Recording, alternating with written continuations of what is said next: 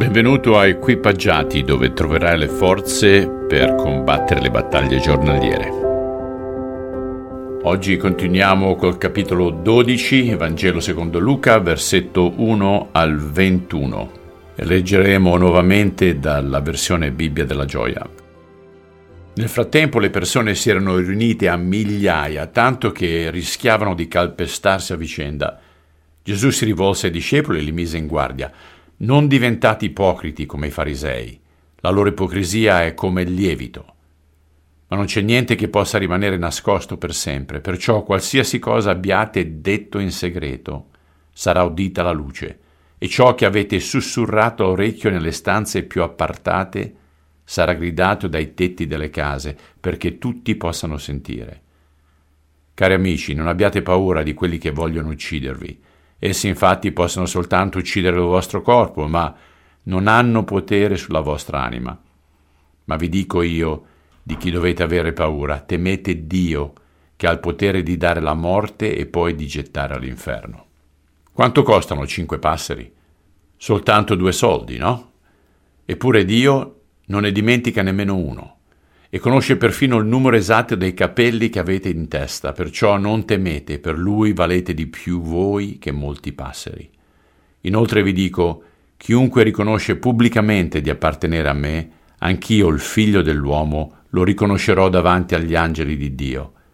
Ma chi rinnega pubblicamente di appartenere a me, sarà rinnegato davanti agli angeli di Dio. Tuttavia quelli che parlano contro di me possono essere perdonati, ma chi avrà bestemmiato contro lo Spirito Santo non sarà perdonato mai più. E quando sarete processati dalle autorità e dai magistrati giudei nelle sinagoghe, non preoccupatevi di quello che direte in vostra difesa, perché sarà lo Spirito Santo che al momento opportuno vi darà le parole giuste. Dalla folla un tale gridò, Signore, per piacere, di a mio figlio di dividere con me l'eredità. Ma Gesù gli disse, Amico, chi mi ha eletto giudice sui vostri affari per decidere questo tipo di cose?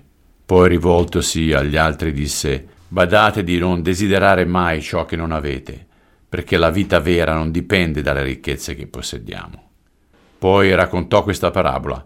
Un uomo ricco aveva una campagna fertile che produceva abbondanti raccolti. I suoi granai erano così pieni che traboccavano tanto da non potervi aggiungere più nulla. L'uomo pensava a come risolvere il problema.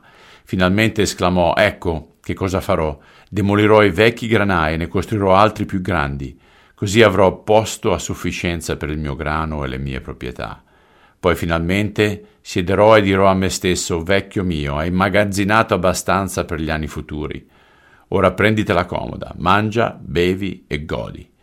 Ma Dio gli disse, sciocco, stanotte morirai. A chi andranno allora tutte le tue ricchezze? Proprio così chi accumula ricchezze sulla terra, anziché in cielo, è davvero sciocco. Padre, il tema è ricorrente. A che pro guadagnare il mondo e perdere la nostra anima? Aiutaci ad investire in quelle cose che sono veramente durature, cioè le cose che sono eterne. Aprici gli occhi. Te lo chiediamo nel nome di Cristo. Amen. Che ragazzi, non vedo l'ora di essere con voi domani. Ciao.